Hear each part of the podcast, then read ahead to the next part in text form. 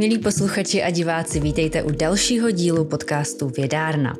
Mým dnešním hostem, nebo spíš naším dnešním hostem, je vystudovaná psycholožka, která aktuálně působí na lince Bezpečí. Jako tisková mluvčí vítám Reginu Jandovou. Dobrý den, děkuji za pozvání.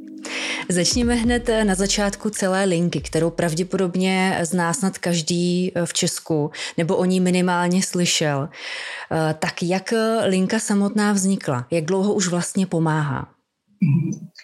Linka bezpečí vznikla 1.9. roku 1994 a u jejího vzniku stála paní Baudošová z nadace Naše dítě, a plus ještě tým jejich odborných kolegů založili linku, která byla primárně určená jako telefonická pomoc, krizová pomoc pro děti, které se nacházejí v nějaké tíživé situaci.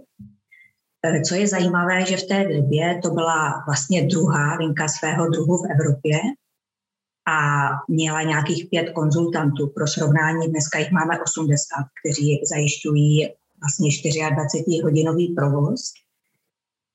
A co ještě zajímavé, a to je hodně důležité, že my už pomáháme 28 let. Hmm. Což je dlouhá doba. To je neskutečně dlouhá doba. A vlastně to i ukazuje ta potřebnost, ta potřeba společnosti mít takovou linku, mít takové místo a předpokládám, že i, i podpora společnosti pro linku. Určitě bez té podpory bychom nemohli dělat to, co děláme. Podpora je velmi důležitá my jsme neziskovou organizací, to znamená, že si musíme část prostředků zajistit sami. Čas jsme podporováni ze strany států, z Ministerstva práce a sociálních věcí, Ministerstva vnitra. Máme taky své partnery, eh, generální partnery, podporují nás obce, města, městici, individuální dárci což je pro nás firmy obrovsky důležité, ale je tam ještě velká část, kterou si musíme i různě zajistit sami, takže je to i o nějakém hledání, fundraisingu a tak dále. Mm-hmm. Když jsem zmiňovala eh, linku bezpečí, čili váš oficiální název i eh, vaší mhm. organizace, tak někdo mluví třeba o lince důvěry, často myslí vás, tak jak je to s těmi názvy linka důvěry, linka bezpečí? My jsme linkou eh, důvěry, to je vlastně obecný název mhm. pro linky, které zajišťují anonymní telefonickou komunikaci v tíživých situacích, které není možné odložit. Ale náš oficiální název je Linka bezpečí, je to dětská krizová linka, která je určená pro děti a mladistvé do 25 let. Ale ráda bych zmínila, že máme i rodičovskou linku.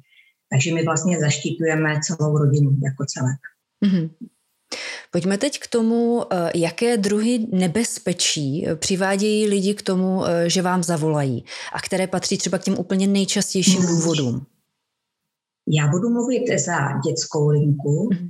a ze statistik nám vyplývá, že nejčastěji nám děti volají z důvodu psychických potíží, kde tam zaznamenáváme meziroční nárůst nějakých 45 a mezi ty psychické potíže patří úzkosti, strachy, deprese, jsou to sebevražené myšlenky, sebepoškozování. Dalším tématem jsou rodinné vztahy. Tam jsme zaznamenali nárůst meziročně o 30% a tam jsou to hlavně vztahy v rámci rodiny, ať už nějaké konflikty, ale také třeba obavy z reakce rodičů nebo nějaké nepochopení. Další témata se týkají eh, školy, potíží na internetu, šikany, takže ta škála je opravdu široká a vlastně nám může zavolat kdokoliv s jakýmkoliv problémem. Nerozlišujeme, jestli je problém takový, jestli je dostatečně vážný, protože každý problém, které to dítě řeší, je pro něho důležitý. A my k tomu takto přistupujeme. Tak mě napadá, jestli vůbec je něco, co eh, vaše eh, zaměstnance ještě překvapí s tím, že někdo zavolá. Je, je vůbec nějaká situace nebo nějaká prozba nebo nějaký problém, se kterým by se ještě nesetkali nebo je zaskočí? Hmm, myslím, že někdy je třeba dokáže i v těchto náročných tématech něco rozesmát, když dítě řekne něco vtipného nebo přichází ve formě jakoby testovacího hovoru, kdy si chce vyzkoušet, jaké to vlastně je a neví, co ho na té druhé straně čeká. A chce zkusit, jak ten člověk bude reagovat. Tak může říct něco takového zjednodušeného, vtipného, nebo je to o přestávce, kdy volá skupinka dětí, smějou se do toho, ale my to bereme eh, taky jakoby vážně, že ty děti potřebují vědět, jaké to tam vlastně je a k dětskému věku vůbec to testování patří. Takže to nebereme jako, že bychom byli na něho naštvaní, naopak jsme rádi, že zavolal, dáme mu i tu možnost, že kdyby se objevilo něco, co by potřeboval s námi řešit, ať se určitě na nás znovu obrátí. Mm-hmm. Vidíte, to mě vůbec nenapadlo jako lajka, který s tím nepřišel do styku, že je vlastně logické, že dítě, když má mm-hmm. něco opravdu, co chce sdělit, co chce řešit, ale má strach, protože ještě tu situaci eh, volání na linku nezažilo, že si to vyzkouší. To je něco, mhm. co by mě vůbec nenapadlo. Hmm. Ono vůbec jakoby zavolat, říct si o pomoc, hmm. potřebujete k tomu velký kus odvahy, protože nevíte, jak ten člověk reaguje, jaký má hlas, jak, jak to bude probíhat, s ním vůbec nevíte, takže je to i pro děti v tomhle taková nějaká jakoby, strategie, kterou si zkusí hmm. občas. Ne, je to velmi, velmi praktické, až mě to samotnou překvapilo. Eh, a o to větší obdiv mám vůči zaměstnancům, kteří přece jenom nemají eh, vizuální kontakt, mají jenom ten svůj hlas, prostřednictvím kterého eh, jakýkoliv v úvozovkách krok vedle může přerušit tu důvěru, která se tam hmm. navazuje. Je to velice křehká a náročná situace, opravdu obdiv vůči každému, kdo se pustí do takové práce. Což mě přivádí k další otázce, jak vybíráte vůbec lidi eh, k telefonní lince do linky bezpečí? Eh, jaký člověk může aspirovat na takovou práci? Je důležité, aby to byl člověk empatický, ale zároveň jsou tam nějaké předpisy, které vycházejí ze zákonu o sociálních službách, to znamená naplnit nějaké požadované vzdělání, dále kurz krizové telefonické intervence, 150 hodinový, jsou tam i nějaké následky, kdy si vlastně za asistence už zkušenějšího intervizora vyzkoušíte ty hovory, do jakých situací jdete a je to potom následné i vzdělávání. Jo, určitě je to eh, náročné, ale na druhou stranu ta práce dává smysl, takže pokud jsou posluchači, které to zaujme, jsme skvělý tým, určitě k nám přijďte. tak doufám, že, eh, že se někdo, eh, někdo nový objeví, protože eh, umím si představit, že funguje jako v každém zaměstnání i nějaký odliv lidí mm. z různých důvodů. Tak jaká je v úvozovkách životnost vašich telefonistů? Musím říct, že máme na lince i lidi, kteří pracují tam 10 a více let, i přes 20 let kteří si vyzkoušeli různé jakoby, úrovně té práce. Tu práci mají rádi, dává jim smysl a je hodně důležité, že tam jsou. A samozřejmě záleží, ta práce je náročná, je psychicky náročná. My se i snažíme a vlastně i zapracováváme do strategie to, aby lidé kromě toho, že sedí na té lince, se podíleli i na dalších činnostech na lince, aby mohli se zapojit i do projektů lektorských, jo, vzdělávacích a tak dále, aby aby to nebylo jenom o té lince, ale samozřejmě je tam i určitý odliv a i přicházejí noví lidé. Mm-hmm. Tak pojďme zpátky eh, k tomu, co vlastně eh, vy pro lidi nabízíte, pro své volající. Eh, co všechno tedy kromě toho vyslechnutí, což už je obrovská mhm. pomoc sama o sobě, vlastně nabízíte? Nabízíme i chat a e-mailovou poradnu, protože děti tíhnou taky k té psané formě. Ne vždy je to jednoduché zavolat, protože prožíváte nějaké emoce. Často třeba děti pláčou a stydí se, že by plakali do toho telefonu, takže je to takové bezpečnější, ať už u toho chatu nebo e-mailu, nebo když jsou témata, které jsou náročnější, ať už se týkají sebepoškozování nebo čehokoliv, tak se jim to lépe třeba píše. Takže tohle také nabízíme, tyhle možnosti. Dále pracujeme i na spoustu dalších projektů, ať je to linka bezpečí ve vaší třídě, kdy naši konzultanti eh, přijíždějí přímo do škol, nabízejí dětem témata, děti si sami vyberou, co je zajímá, potom to společně probírají, pracují na tom. Eh, zapojili jsme se do evropského projektu Safer Internet, a ten se týká zase ochrany dětí v online prostředí, takže jsou to tyto programy. A potom eh, další máme spoustu, ať už se snažíme i proniknout do oblasti sportu, kde děti eh, trénují, takže jsme připravili manuál spolu s Fotbalovou asociací České republiky pro trenéry, rodiče a děti, jak mluvit s dítětem v krizové situaci, děláme různé přednášky, osvěty, takže to všechno vlastně patří do naší práce. Je to mhm. poměrně široké, ale z mého pohledu i hodně důležité, aby v těchto oblastech jsme nějakým způsobem působili. Mm-hmm. Jak jste zmiňovala, eh, že děti často nebo mladí lidé často tíhnou k té psané formě, že je jim velmi blízká, eh, tak jsem si to spojila i s tou odvahou vůbec promluvit, požádat o pomoc, kterou už jste zmiňovala. Mm. Většina, nebo ne většina, ale hodně dospěláků má problém požádat o pomoc, najít tu odvahu v sobě, nestydět se, Často i v rodinách máme, nebo se stydíme, nebo zdráháme hmm. se svěřit a je často lepší najít někoho mimo tu rodinu nebo mimo okruh známých, komu eh, se svěřit najednou můžeme, nebo je to snažší než u těch blízkých lidí. Pozorujete i tenhle ten trend? Určitě, určitě je to tak, protože třeba zrovna u těch dětí, děti můžou mít někdy obavu, že ty rodiče zatíží, že vlastně chtějí chránit, nechtějí jim přidělávat eh, další starosti.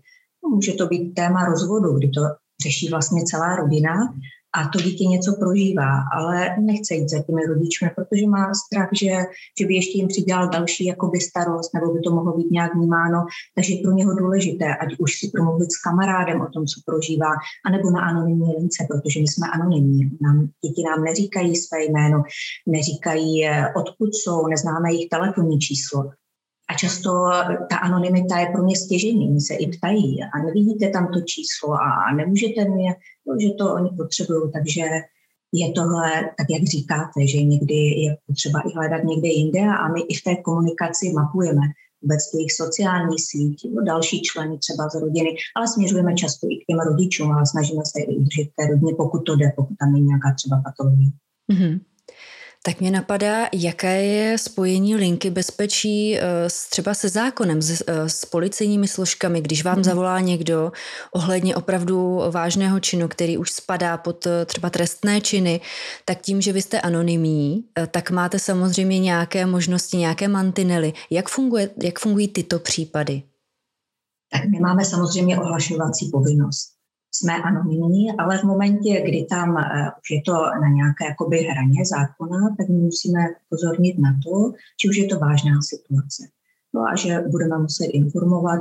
Někdy je to v momentě, kdy i tomu dítěti řekneme, že tohle je už vážné a nabídneme mu tu možnost vystoupit z anonymity a říct jméno. Vlastně mu popíšeme to, co se bude dít dál. Takže ano, jsou tam ty případy, kdy tohle je potřeba udělat, nebo v případě nějakých sebevražedných, eh, vlastně nějakého sebevražedného čím taky. Jo, my se ten život je u nás na prvním místě, takže záchrana života je na prvním místě a spolupracujeme v rámci intervence, ať už je záchrannou službou s policií České republiky, s toxicko, vlastně ústavem toxikologickým, takže je to tak. Mm-hmm. Pojďme se teď podívat blíže na moderní technologie. Mm-hmm. Jako ve všech oblastech předpokládám, že i v této eh, při žádání o pomoc nebo při setkávání se s nebezpečím nebo s násilím, tak to může být jak dobrý sluha, tak i zlý pán, čili může to být prostředkem toho násilí, třeba v hmm. případě kyberšikany. Na druhou stranu je to zase spousta dalších možností, jakým způsobem požádat o tu pomoc. Eh, co podle vašich zkušeností nebo vašeho názoru je silnější v dnešní době? Ta hmm jak, jako kdyby škodlivá část, nebo právě to, že eh, je to ten prostředník pomoci? Já to vnímám tak, že vůbec moderní technologie, informační technologie se staly součástí našeho života, každodenního života, zasahují do všech oblastí, ať už vzdělání, vědy, výzkumu a není možné zastavit, nemůžeme se jich zbavit a hodně nám i pomáhají, ale tak, jak říkáte, jsou tam i určitá rizika a vidím i důležitost v, jakoby v té informovanosti, v tom zdravém užívání informačních technologií a zvlášť u dětí takže je to i taková ta složka preventivní, jak vlastně s nima zacházet, protože jsou důležité, pomáhají nám, ale zacházet s nima zdravě, zdravým způsobem a uvědomovat si, že ty rizika jsou, jak jim předcházet. A nebo se do toho rizika již dostaneme a vlastně říct si o pomoc, poradit si. Existuje zde zase spoustu organizací, ať už je to e-bezpečí nebo Safer Internet, kde vlastně s tímto pracují a my jako linka bezpečí taky jsme zapojeni do bezpečí na internetu. Mm-hmm. Podívejme se teď trošku na čísla. Zajímalo by mě, jestli, uh, jaká máte data ohledně počtu telefonátů, ať už za jakékoliv období. Jak to aktuálně vypadá? My za den přijmeme zhruba do těch 400 hovorů A za rok 2021 eh, jsme měli nějakých 118 tisíc kontaktů, kde zahrnul telefon, chat, ale i e-mail. Takže je mhm. toho poměrně dost. Důležité je to, že linka bezpečí je na své plné kapacitě. Mhm. Často se mě novináři ptají, jestli nám rostou hovory, ale oni by mohli rostly, kdybychom se nějak pomyslně rozšířili, což není možné vzhledem ke kapacitním, prostorovým vlastně našim možnostem. Takže my jsme na plné kapacitě. A co je taky důležité a zajímavé, zjišťujeme poslední dobou, že se nám ty hovory jakoby prodlužují, že roste vážnost hovorů a prodlužuje se i čas, na kterým to my jakoby řešíme. Mm-hmm. To jsou to ty tematické hovory. A nakolik na té vaší anonymní lince víte, nebo máte demografická data, čili eh, z jaké společenské skupiny eh, vám kdo volá? To nemáme, to vůbec nevíme, protože se neptáme, odkud to dítě. Samozřejmě to trošičku byste si dokázala zmapovat, když si s ním povídáte doma, jaké jsou a tak dále, tak to, to, ale to ani nezaznamenáváme, vlastně to není nějakým účelem v rámci té krizové pomoci. Mm-hmm. A existují nějaká období eh, v průběhu roku, kdy se navyšuje množství hovorů na vaši linku? Tak jak jsem říkala, my máme ten počet navýšený neustále, takže to taky úplně nevíme, ale zase, když se podívám do minulosti, byly takové období, kdy si to bylo v období vysvědčení, což už dnes taky není. Když byl konec roku vysvědčení, tak se nám zvýšil počet hovorů, ale dnes v době bakalářů, internetových různých nástrojů, kdy vlastně rodiče pravidelně sledují eh, výsledky dítěte, tak už to není až tak jakoby alarmující a nevolá tolik dětí, ale pochopitelně je to v době nějakých jakoby závažnějších e, situací, ať už to byla pandemie COVID-19 nebo v současné době vlastně válečný konflikt na Ukrajině, tak tam vnímáme, že se to promítá do těch témat. Tím, že nevíme, nakolik by ještě ty hovory mohly narůst, tak ale vidíme to v těch tématech, že se tam něco děje tak když už jsme, eh, když už jsme eh, vpadli přímo do současného okamžiku, protože natáčíme nebo nahráváme v době, hmm.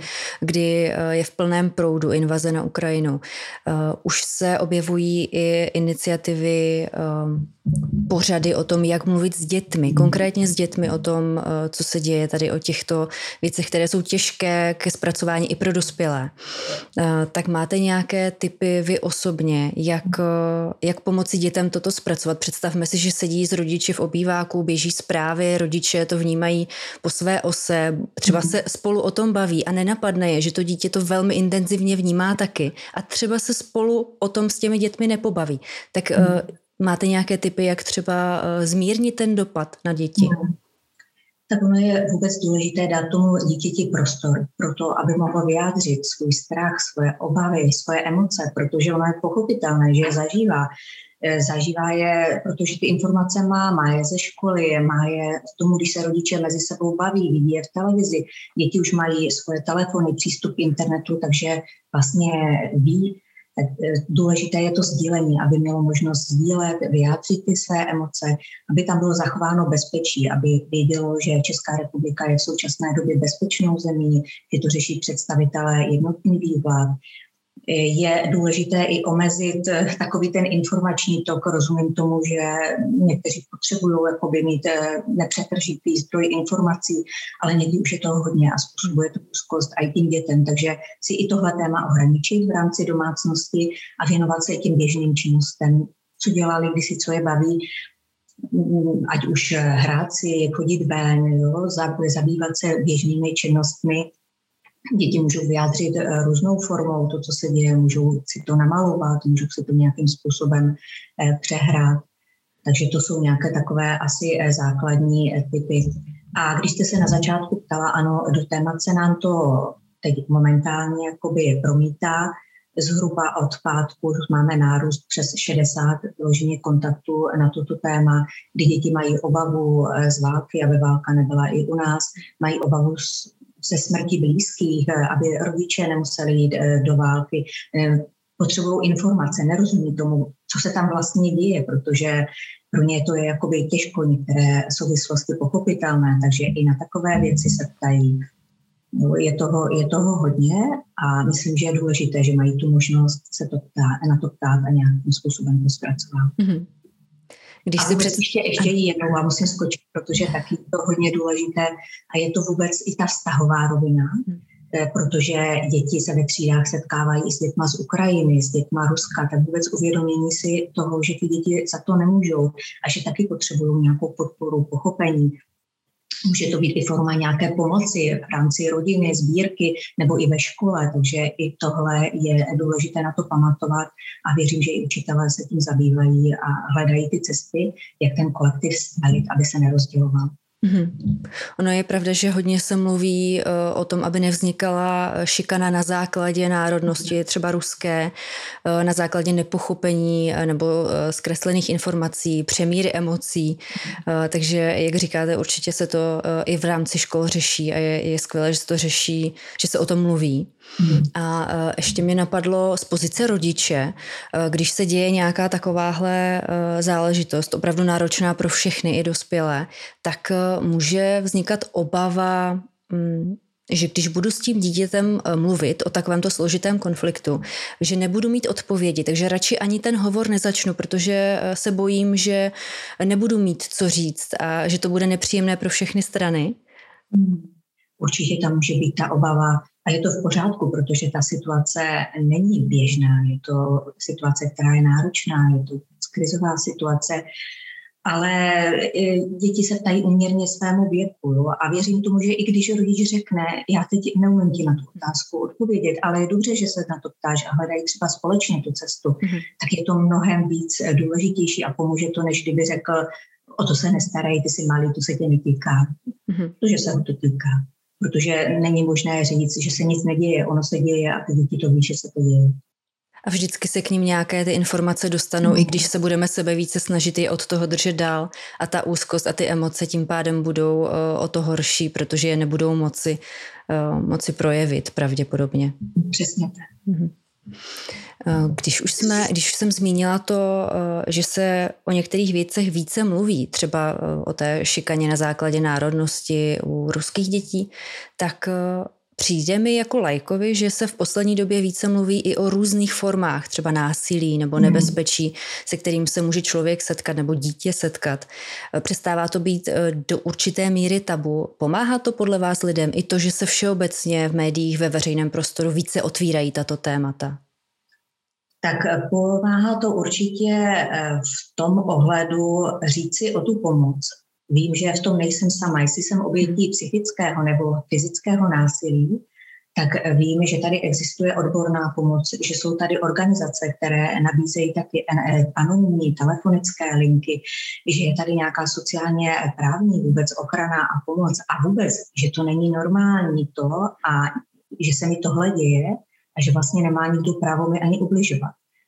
A k tomu můžu díky těmhle informacím nějakým způsobem dojít a třeba postupně si tu pomoc najít, když je to hodně těžké a mnohdy právě pro člověka, který se nachází v téhle situaci, je to enormně náročné, protože má strach třeba si tu pomoc říct. Takže v tomto ohledu určitě to pomáhá. Mm-hmm. A druhou stranu je třeba taky nějakým způsobem i zase hraničit eh, všelijaké informace, nebo kolik vlastně, eh, kolik si toho čtu, zjišťuju, protože i to může způsobovat nějakou úzkost. Jo? Někdy lidi mají tendenci se zaměřovat na témata, vyhledávají je na internetu, zaměřují se na určité zdroje a pak může to být zdrojem i nějakých úzkostí. Mm-hmm protože najednou jsem v šoku, kolik eh, takových věcí se děje, kolik lidí, no, potažmo obětí existuje. To je hodně těžké, no. Když už jsem zmínila to slovo oběť, jak se vy stavíte k tomuto označení u lidí, kteří se stanou terčem nějakého mhm. násilí nebo nebezpečí? E, nemůže někdy právě tohleto označení, když se hodně opakuje tomu člověku, způsobit i nějakou újmu další? Hmm ten pojem vlastně jako takový je daný historicky, je i v rezoluci OSN definovaný, ale je pravda, že může být i součástí jakoby sekundární viktimizace, která je psychologická. To znamená, že člověk jednak může být stigmatizovaný tím, že oběť může být eh, i zdrojem nějakého nepochopení, může být eh, zdrojem nějaké nenávisti, ať už ve formě může si za to sama a tak dále. Takže ano, i s tímhle je spojeno riziko jakoby právě té oblasti. Mm-hmm. Takže pro nás lajky eh, měli bychom se mu vyhýbat, nebo eh, ho můžeme používat, nebo zase je tam nějaká míra Stačí se nad tím zamýšlet? Nebo jako, jakou radu byste dala nám, kteří se nepohybujeme běžně v prostředí, kdy komunikujeme s oběťmi? Určitě není potřeba eh, zdůrazňovat až už v rámci třídy, ty si ta oběť šikany, jo, nebo on je ta oběť tohodle, ale naopak hledat i nějakou jinou formu v rámci té komunikace, pochopení. Takže není potřeba vlastně někoho nálepkovat tím, že je obětí. Ten název terminologický je v rámci nějakých oborů, ale hmm. není třeba toho člověka tím takto nazývat běžné komunikaci. Hmm. Já se ještě jednou vrátím eh, k těm hovorům, eh, které primárně eh, nepatří na vaši linku. Ať už jsou to záměrně nějaké falešné telefonáty, které asi se stávají na všech telefonických platformách, tak setkáváte se i s některými, které opravdu jste přesvědčeni, že tam opravdu není žádné testovací, žádný testovací mod a že to je vyloženě falešný hovor. Setkáváte se s tím? V několika případech, málo případech se mohou objevit třeba na nočních směnách, kdy někdo volá z důvodu vyhledává jiný druh služby, než je naše krizová intervence, nebo někdy je to, když jsou to lidi psychiatricky nemocní, kteří Eh, hledají jakoby formu pomoci, která ale tahle není ta, která by úplně mohla pomoci, i když je odkážeme, takže může to být jakoby náročné pro, pro konzultanta, ale není to jakoby typické zneužití. Ale můžou se najít v malých procentech to, co jste jakoby uváděla třeba na čních směnách, ano. Mm-hmm. Ale to procento, co tam je toho dětského, toho testovacího, to je v pořádku, s tím počítáme a je to součást naší práce. Mm-hmm. Když jste zmínila ty noční směny, tak mě napadá, jestli eh, na té plné kapacitě opravdu jste i v těch nočních hodinách, jestli je to um, opravdu i to bezpečné prostředí, že všechno utichne, mají třeba více soukromí děti, mohou, si někam, mohou se někam schovat a zavolat, eh, nebo jestli je tam nějaký pokles v hovorech právě mm. během noci. Na těch nočních směnách je i méně konzultantů, není tam takový nápor, jako je to eh, přes den ale pochopitelně jsou důležité noční směny a můžou se tam objevit i ty náročnější případy sebevražedné, takže tam to opravdu význam má. Vytíženější jsou e, směny, které jsou přes den třeba po škole nebo po přestávkách, kdy děti víc volají. Takže takto, ale máme i směny, které jsou i o svácích. Na štědrý den máme taky směnu i někdy v, tom, v tomto čase i děti volají, což je smutné, protože byste předpokládala, že budou se svojí rodinou vánočního stromečku a je to takové období vlastně rodinné klidu, ale i tohle se děje. Mm-hmm. Když pomineme ty falešné hovory, tak na jaké překážky přímo při hovorech eh, vaši konzultanti narážejí, co jim komplikuje někdy práci? Ať už na, eh, většinou to bude asi na straně toho volajícího, že tam můžou být nějaké, nějaké situace, které ne, úplně nepřispívají k tomu, aby ten hovor probíhal v klidu a tak, tak jak má. Přesně tak. Může to být na straně volajícího, ať už je najednou ten hovor je přerušen a je třeba vážný a najednou nezavolá zpátky. Tak pochopitelně pro toho konzultanta je to velmi náročné. Většinou se ptají, ptáme, jestli má tam ten prostor, jestli je sám, jestli má třeba, když je to krizová situace, nějaká vážnější e, prostor pro tu komunikaci. Ale asi tohle je jakoby takové stěžení, pokud dojde k přerušení toho hovoru. Mm-hmm. Eh, už jsme eh, trošičku mluvili i o nějaké duševní hygieně nebo péči o sebe uh, u vašich konzultantů, protože už jenom jak to teďka poslouchám, tak mi to přijde jako obrovská nálož někdy. A teď, když těch příběhů za den je více, tak si umím představit, že bez nějaké systematičtější péče o sebe se pravděpodobně nedá něco takového dlouhodobě dělat. Tak jaké máte zkušenosti z praxe nebo od nich přímo? Ona je hodně náročná, ta práce, tak jak popisujete, psychicky je náročná. Na každé směně je kromě konzultantů i intervizor, což už je jakoby zkušenější pracovník, kterým i dokáže v některých situacích pomoci, když potřebují. A po každé směně následuje 30-minutový debriefing, který je v jiné místnosti a konzultanti mají možnost tam vlastně říct to, co se tam dělo, co bylo třeba zrovna ten den pro ně těžké, ty emoce trošičku upustit aby si je nenesli domů, ale samozřejmě občas vás to nějakým způsobem ovlivní, takže někdy si něco část nějakou nesete domů, ale většinou už umí s tím pracovat a ví, že je hodně důležitá i ta duševní hygiena a, pracovat i vlastně mimo tu linku na svém jakoby, duševním zdraví. Mm-hmm. Když se teď ještě vrátím přímo eh, k tomu hovoru, když probíhá a je eh, například vyhrocený, opravdu je tam nějaká situace ohrožující život, je to opravdu výhradně všechno na tom jednom konzultantovi, který přijme ten hovor, nebo je možnost nějaké, eh, nějaké zavolání někoho k sobě, kdo třeba pomůže, poradí, zúčastní se toho s vámi nebo s tím konzultantem? Hmm.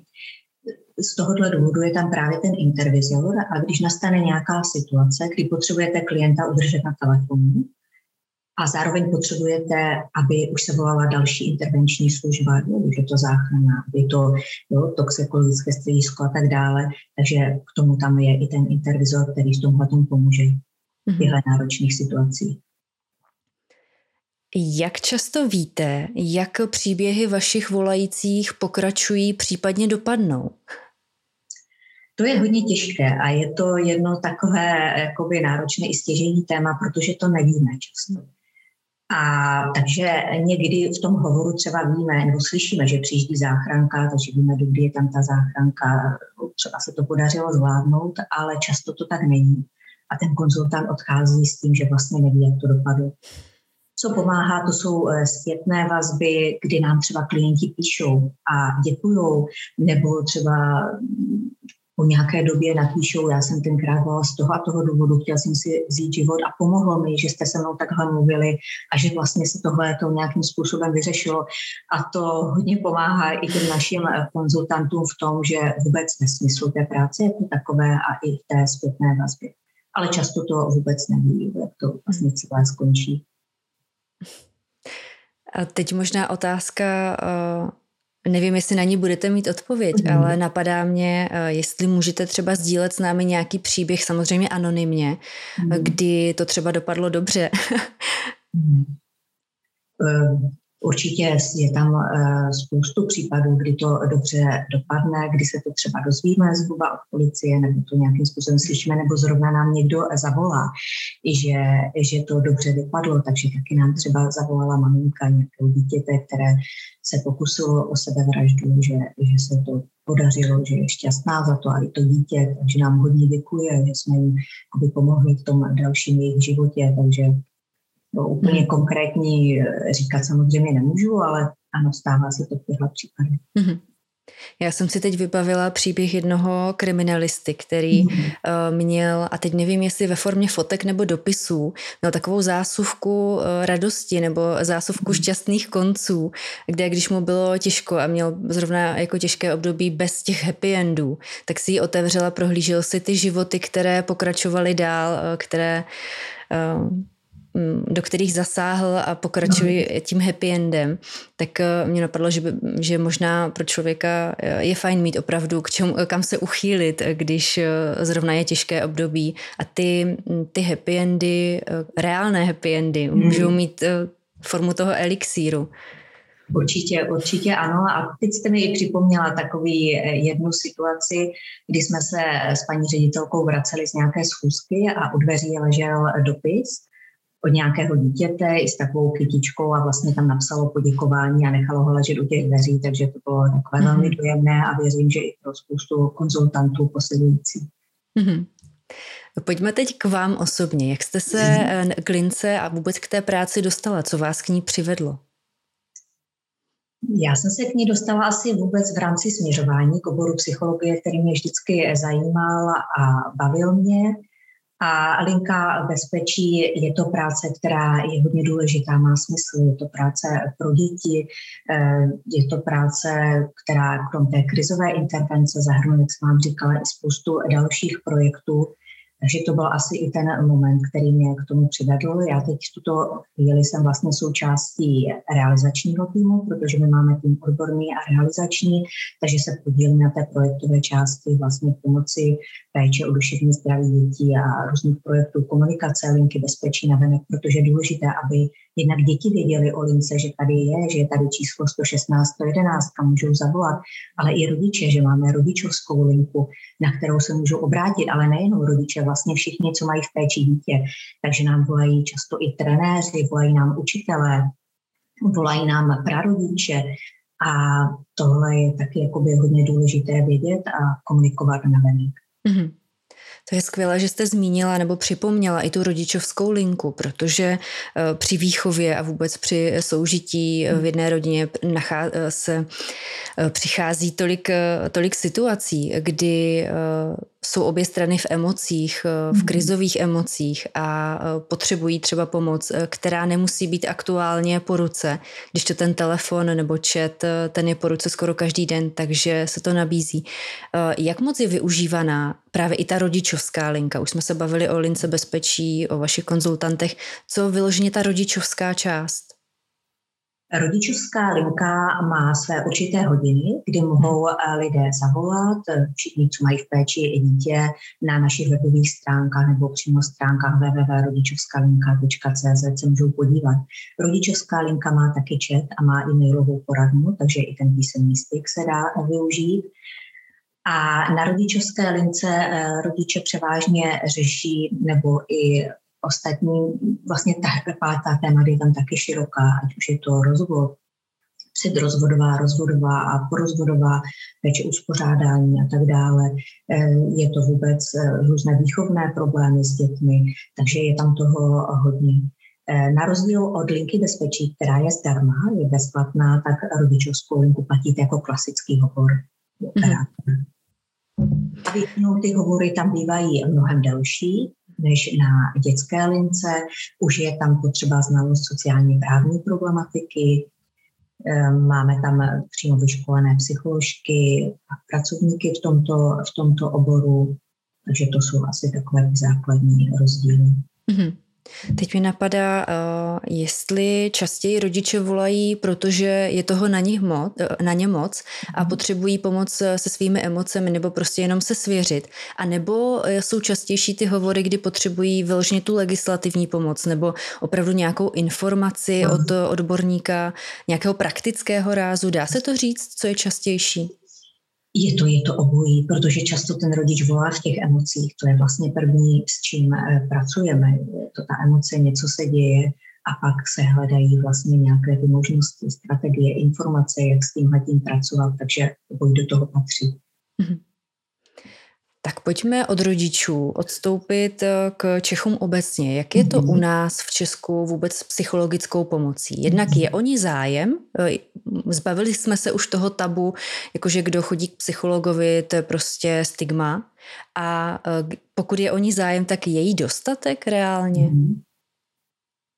Tak psychických potíží, psychické potíže narůstají, protože narůstají i zátěžové situace, které je způsobují. Určitě je tam i určitý posun v tom, že lidé si uvědomují, že nějaké duševní zdraví mají a že je potřeba o něho pečovat.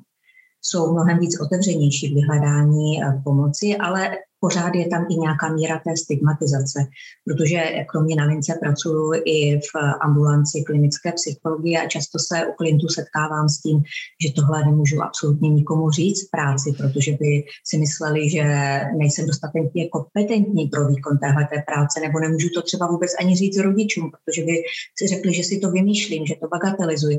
Takže určitá míra stigmatizace tam je.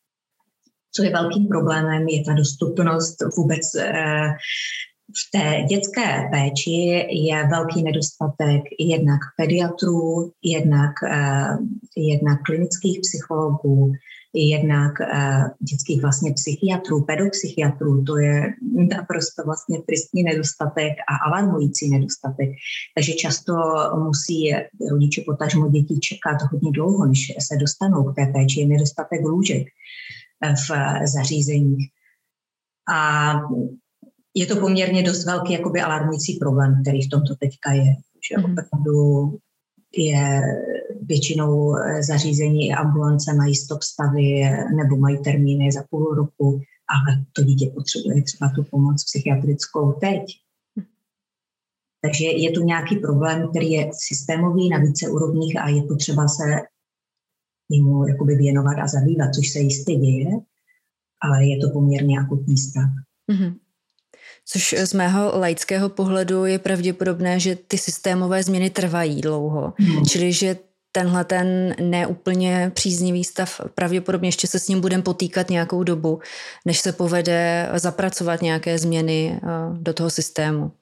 Určitě a dívat se vlastně už od toho začátku, co se děje na té medicíně, proč si vlastně ten student nevybere zrovna ten obor pedopsychiatrický, jak to podpořit, aby, aby bylo mnohem třeba lákavější. Ono samozřejmě to vzdělání je náročné, protože na třeba v klinické psychologii, vy musíte mít pět let specializační přípravy, předatestační, udělat atestaci a pak teprve ještě děláte vlastně zkoušku na, na dětského klinického uh, psychologa a obdoba je to i v té oblasti psychiatrie, takže i ten proces poměrně trvá. Vůbec třeba v psychoterapii práce s klientem je taky dlouhodobá záležitost, takže ty místa jsou omezené. Mm-hmm to všechno je potřeba vlastně zvážit už od těch začátků a hledat tam ty mezery, na kterých je potřeba pracovat, aby se to nezhoršovalo. Mm-hmm. Teď mám takovou otevřenou otázku na vás. Je nějaké téma, které, o kterém byste aktuálně chtěla mluvit, eh, ať už z jakýchkoliv důvodů, které byste mm-hmm. ráda otevřela? Možná by bylo, protože samozřejmě ta aktuální situace s námi nějak rezonuje. Já se s ní setkávám neustále, ať už je to v hovorech s klienty nebo, nebo z médií a tak dále. Ale vlastně je tam i taková jedna věc, která je, myslím, důležitá si uvědomit to, že samozřejmě je pochopitelná obava z budoucnosti, co bude, jak to všechno bude, ale je tady i nějaká přítomnost vlastně žít i ten život, který máme, ale i tu jeho složku radostnou, protože ona tam je, ta radost každodenních věcí v rámci rodiny, kamarádů, eh, čehokoliv, protože pomáhat můžeme, když sami jsme psychicky v pohodě a pokud nebudeme, tak to nepůjde. Takže vůbec si dovolit mít radost. Někdy lidi mají pocit, jako, jak já můžu být teď spokojený nebo mít radost, když se dějou takové hrozné věci, ale ono je to důležité. I vlastně opečovat sám sebe, dovolit si tu radost, dovolit si to, že i můžu být v tuto chvíli vlastně šťastný a tím, že se cítím dobře, můžu pomáhat dál dalším lidem, kteří to pomáhá, potřebují. Takže to je asi to, co mi napadlo. Mm-hmm. To jsem moc ráda, že to, že to zaznělo, protože eh, když vezmu i jenom to, co se děje u nás doma, jak samozřejmě nejsme od toho odstřiženi, prožíváme to nějakým způsobem, eh, tak je to opravdu praktická rada, která hm, třeba člověka samotného nenapadne, nebo si to, jak se říká, nedovolí. Nedovolí si mít tu radost, eh, má pocit viny, že se má dobře, což samozřejmě není, není vůbec zdravé a ne, ani to nepomůže lidem, kterým pomáhat třeba chceme. Teď od těch, od těch obrovských témat pojďme eh, zase do praxe. Pojďme k tomu, co linka bezpečí aktuálně potřebuje. Eh, třeba od nás všech, kteří teď posloucháme. Určitě potřebuje podporu. Potřebuje podporu i finanční, protože, jak jsem už uvedla, eh, z části tu podporu máme ze strany státu, našich partnerů, generálních partnerů, dárců ale samozřejmě je to hodně důležitá ta část, kterou si musíme zajistit. Takže podpora od lidí jakoukoliv částkou nám hodně pomáhá, ať už v rámci toho provozu, ale dalších aktivit, které děláme, které jsou taky hodně důležité v oblasti prevence takže je to, je to vlastně tohle. A rozumím tomu, že momentálně pomoc směřována někde jinde, protože je důležitá, potřebná. A vlastně i ta linka je důležitá v tom, že ty problémy, které tady byly, psychických obtíží dětí, najednou nezmizí. Oni hmm. jsou a ještě se prohlubují. Takže i toto je důležitá jakoby forma pomoci. Hmm. A e, možná za sebe dodám, že e, rozhodně není nutno podceňovat e, nefinanční druhy pomoci, třeba doporučení, mluvení o těch věcech.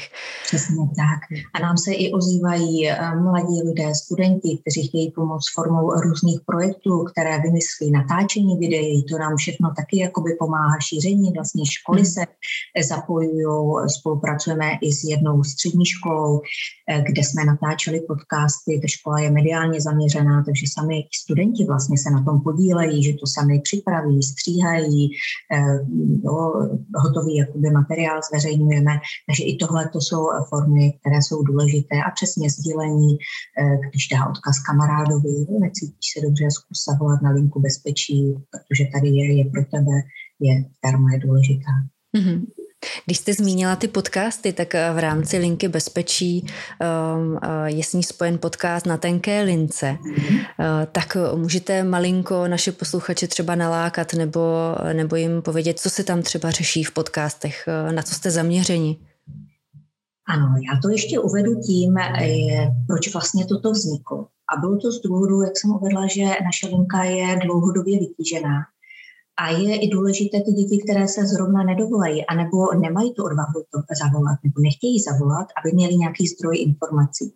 A my jsme si to zařadili pod takový pojem pasivní poradenství, kam patří jednak tento podcast, ale patří tam i videa, patří tam eh, třeba náš blog, který taky máme, a zrovna ten podcast, ten je určen převážně tedy pro rodiče, ale máme tam témata i pro třeba mladistvé, zrovna když jsem uváděla ten natáčený na té střední škole. A témata reflektují to, co s námi děti řeší na té lince. Takže je to taky poměrně široké od sebepoškozování, poruch příjmu potravy, ale i jak mluvit s dítětem o rozvodu, eh, jak pracovat s úzkostí nebo co se vůbec děje, když prožívám tu úzkost, různé strachy, určitě doporučuji poslechnutí, protože často tam i rodiče najdou odpovědi na to, co zrovna potřebují a třeba nechtějí zavolat, nejsou ještě připraveni na to zavolat. Mm-hmm. A stejně tak blog, tam zase jsou rozpracována různá témata, která taktéž korespondují s tím, co s námi děti řeší. Mm-hmm. My vám odkaz eh, jak na blog, tak i na podcast a na stránky dáme do popisku, kdybyste, eh, abyste nebloudili. Ještě mě napadlo, právě když jste teďka eh, mluvila o tom pasivním poradenství, že je skvělé, když těm dětem nebo mladým lidem ukážeme, že některé věci je normální řešit. Mm. Byť třeba doma slyší, řešíš kraviny, to prostě není důležité, nebo že je fajn vidět, že se to řeší, že je zdravé to řešit a mhm. že je s kým to řešit. Přesně tak. Ona ta bagatelizace totiž eh, někdy vůbec eh, nepomáhá. Je to třeba příklad, kdy dojde k nějakému rozchodu mezi mladými lidmi a pochopitelně to těžce nesou, protože nemají ještě tu zkušenost s tím a neví, že třeba se najde někdo jiný. Je to pro ně konec eh, světa. Někdy to okolí bagatelizuje tím, ale ty neděláš, že si najdeš někoho jiného, podívej se, si hezká holka, ale ono to v tu chvíli nepomáhá, pochopitelně. A často pro nás tohle téma je důležité, zrovna tohleto vztahové, rozchodové, protože je to spojeno i s těmi sebevražednými pokusy. Děti nevidí další strategie, je to pro ně konec světa, protože to nedokážou v tomhle jakoby dohlídnout a nemají tu zkušenost. Proto eh, každý problém, s kterým tam přicházejí, bereme jako důležitý problém a i k němu takto přistupujeme. Nikdy nebagatelizujeme nic. Mm-hmm. A někdy i třeba takové doporučení zrovna pro rodiče je i v tom si vzpomenout, jak to měli oni, když se s nimi někdo rozešel, jak to obrečeli a jak byli nešťastní a třeba to i tomu dítěti říct. Mm-hmm. Já ti rozumím. Já ti rozumím, jaké to je já jsem taky, když se se mnou kluk rozešel, tak jsem to obrečela a byla jsem hrozně nešťastná a chápu, jak ty teď v té situaci je. Takže to mnohem víc pomůže vlastně to pochopení toho, jak se cítí, než to, ale když si někoho najdeš a za toho tolik nedělej, to není taková katastrofa, protože to dítě to vnímá, ta třeba mladá dívka jako úplnou katastrofu. Hmm. Je skvělé, že dneska už hodně rodičů tím, jak se o těch věcech mluví, mm-hmm. tak eh, vědí, že ty emoce je třeba prost, prostě třeba prožít. Mm-hmm. Nějakou dobu oni tady jsou, eh, to dítě nebo ten mladý člověk je prožije, zpracuje a pak přijde ta část, kdy už to sám začne třeba dávat, házet za hlavu nebo už prostě se posune dál. Přesně tak, to je i naše práce na lince, protože nejdřív vlastně pracujeme s tou emocí, abychom se dostali k těm informacím, co se vlastně děje a potom následně pracovali s tím, s nějakou strategií, co by se dalo dělat. Mm-hmm. Já naše uh, povídání dnešní uzavřu klasickou otázkou, uh, takovou fantastickou otázkou. Kdybyste si mohla objednat úplně jakýkoliv vynález, uh, anebo odpověď na nějakou otázku, tak co byste si objednala? Mm-hmm je spoustu otázek, které nejsou zodpovězeny. To by určitě se dalo hodně když to odlehčím, eh, určitě by se mi hodil vynález být v jednu dobu na dvou místech, ale je to takové, jako bych řekla, odlehčené A v současné době, která na nás dolehá ze všech stran, tak by asi nepomohlo, kdyby byl vynález, který dokáže vlastně zmírnit konflikty, odstranit jakékoliv zbraně, i když to zní tak jakoby eh, bych řekla nějak fantasticky, ale, ale tak nějak jakoby vnímám, protože taky to na mě nějak působí to, co se děje. Hmm. Já vám moc děkuji, že jste přijala pozvání do podcastu k našemu povídání. Eh, moc jsem si to užila, bylo to plné zajímavých informací. Eh, odkazy vám dáme určitě do popisku. A já vám přeju, ať se Lince i vám osobně moc dobře daří a děláte skvělou práci. Díky za ní. Taky děkuji. Naschledanou. Naschledanou.